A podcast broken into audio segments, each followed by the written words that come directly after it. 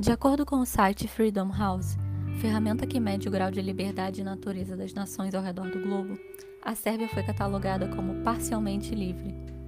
A democracia parlamentar, comandada pelo presidente Aleksandar Vučić, é pouco transparente, apresentando autoritarismo e perseguição a mídias opositoras. Essa análise se propõe a expor as recentes questões entre Sérvia, Bósnia e Kosovo, além de um breve panorama sobre a história do local.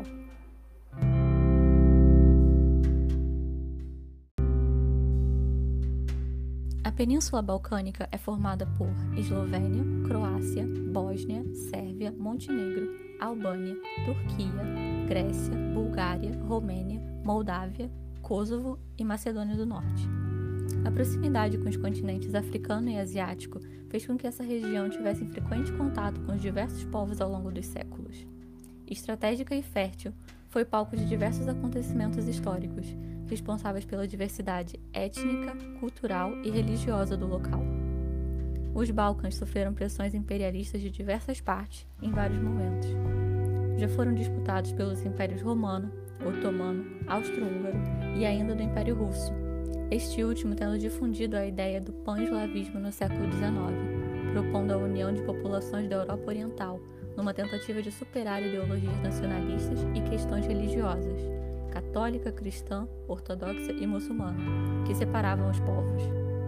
No fim da Primeira Guerra Mundial, foi estabelecido o Império Iugoslavo, posteriormente Iugoslávia, como tentativa de equilibrar a balança de poder na Europa. No entanto, era um império artificial, não existia real contato entre os ideais de diferentes povos, que não compartilhavam etnias e religião. Faziam parte Sérvia, Bósnia, Croácia, Montenegro, Macedônia e Eslovênia. Com a ascensão da Alemanha nazista, a região também se dividia entre apoiadores e antagonistas de Hitler. No entanto, conseguiram expulsar a presença alemã sem ajuda da Rússia, nação com a qual tinham grande identificação os sérvios, a maioria étnica eslava. Embora compartilhassem aspectos culturais e o sistema socialista, a Iugoslávia nunca se submeteu por completo a Moscou, buscando ser também uma grande força no cenário geopolítico. A morte do líder político Marechal Tito em 1980, junto com a crise econômica provocada pelo enfraquecimento do bloco socialista, reacendeu questões nacionalistas e o desejo de separação de muitas nações. A exceção era a Sérvia, que perderia sua saída para o mar e a dominação sobre os demais povos.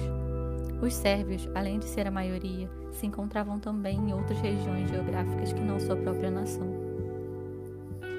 Nas regiões onde a maioria étnica estava concentrada em um mesmo local geográfico, a separação não teve grande resistência, como Eslovênia e Macedônia. Mas no caso envolvendo Bósnia e Sérvia, foi palco de um dos conflitos mais violentos do pós-Guerra Fria e deixou muitas questões ainda não resolvidas.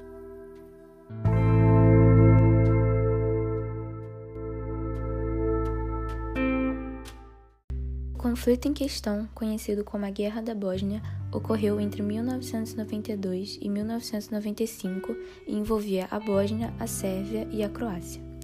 O confronto teve início quando a Bósnia declarou independência da República Socialista Federativa da Iugoslávia através de um referendo, sendo este boicotado pela parcela sérvia da região. Após a declaração da soberania, a população sérvia recorreu a Belgrado, capital da Sérvia, desencadeando no conflito de três anos. Como a Sérvia manteve uma postura contrária à dissolução da Iugoslávia, seu principal objetivo com a guerra era que todos os sérvios espalhados pelo mundo vivessem em um único país. Essa meta descreve um nacionalismo bem específico, a busca pela Grande Sérvia.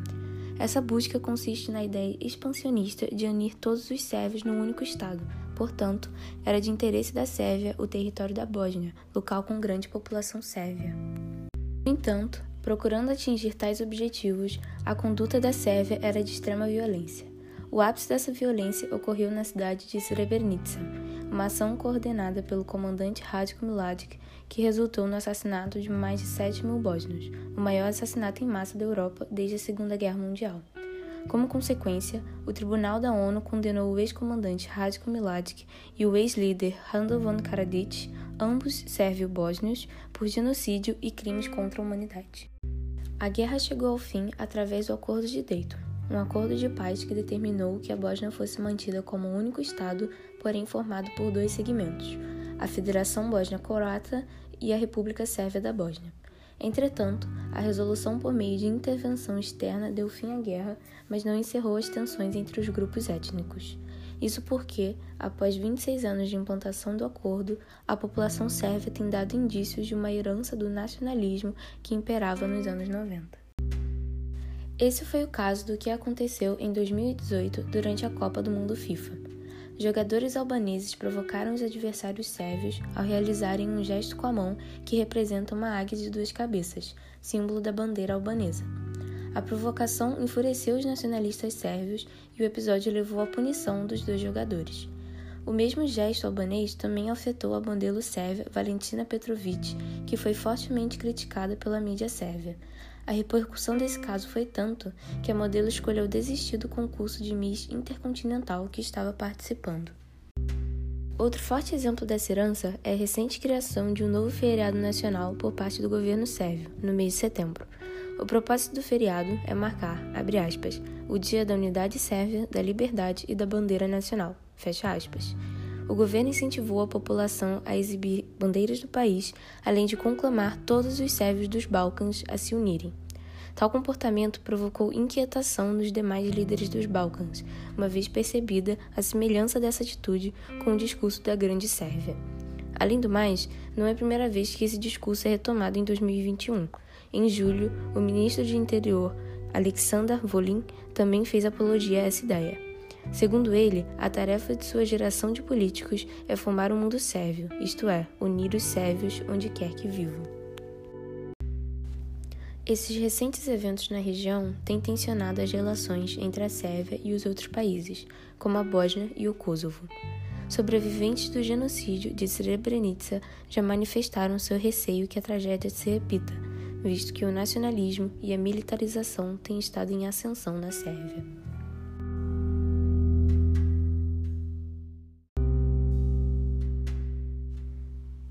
Investimentos em poderio militar vêm aumentando drasticamente. Em 2019, a Sérvia tornou-se o país balcânico com maior gasto militar, 1,14 bilhão de dólares, um aumento de 43% comparado ao ano anterior. De acordo com James Defense Budget, o orçamento de defesa foi de 700 milhões para 1,5 bilhão entre 2018 e 2021. Segundo o presidente Alexander Vucic, o exército sérvio será melhorado dentro de nove meses e estará em posição de defender o país e o povo. Em meio a frequentes demonstrações de poder, foi constatado que os gastos com poder bélico eram maiores do que os do combate à pandemia de Covid-19. No começo de setembro de 2021, houve um aumento na instabilidade entre Sérvia e Kosovo, que historicamente possuem relações volúveis. Em 2008, Kosovo, que era uma província sérvia, declarou sua independência, porém a região não é reconhecida como uma nação soberana por autoridades sérvias e seus aliados. Na região fronteiriça, houve uma escalada de tensões, pois o governo kosovar proibiu a entrada de veículos que utilizavam placas sérvias. Como resposta, autoridades sérvias também proibiram a entrada de veículos com placas do Kosovo. Em meio à tensão, o presidente Vučić deu à OTAN, que protege o Kosovo desde 1999, um ultimato de 24 horas caso haja violência contra indivíduos sérvios na região. No fim do mesmo mês, as duas regiões concordaram em desescalar temporariamente o desconforto na fronteira.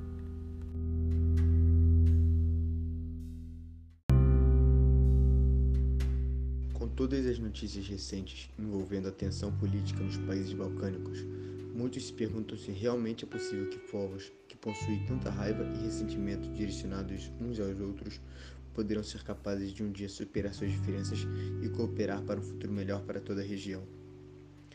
Com a cada vez maior aceitação de Kosovo pela comunidade internacional, especialmente no Ocidente, a Sérvia se vê bastante pressionada para finalmente aceitar a perda da região porém mesmo assim se recusa a fazê-lo, já que um conflito militar aberto contra o governo de Pristina é extremamente improvável, dado o apoio da OTAN aos mesmos.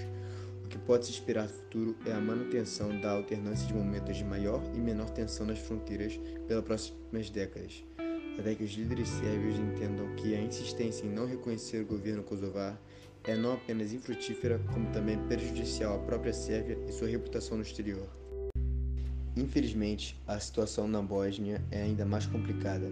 Isto se dá pois a liderança da região sérvia do país segue tentando criar distância entre os sérvios étnicos e os outros habitantes do país, com o intuito de um dia unir as regiões de maioria sérvia da Bósnia com a República da Sérvia. Além disso, existe forte ressentimento por parte dos bósnios direcionado a seus compatriotas de origem sérvia, por causa das outras cidades cometidas durante a Guerra da Bósnia, em especial o massacre de Srebrenica, quando aproximadamente 7 mil bósnios muçulmanos foram assassinados pelas tropas de etnia sérvia. O futuro da Bósnia é extremamente incerto e as vontades secessionistas dentro do país, juntamente com as ambições territoriais sérvias, aumentam as possibilidades de um novo conflito armado na região, e os próximos anos deverão ser decisivos para o futuro desta questão. Assim, o caminho para a estabilidade nos Balcãs será longo e árduo, já que as cicatrizes da dissolução da Iugoslávia e toda a violência deste processo ainda são muito recentes, com grande parte da população dos países envolvidos ter conhecido pessoas que lutaram e morreram nos confrontos ou mesmo tomado parte nos mesmos. Além disso, não existe um real esforço direcionado a uma solução reconciliadora.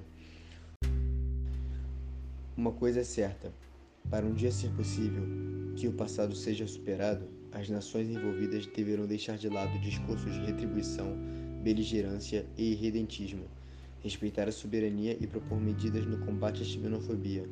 Tudo isto com o objetivo de que o sangrento passado das ex-repúblicas jugoslavas possa ser superado.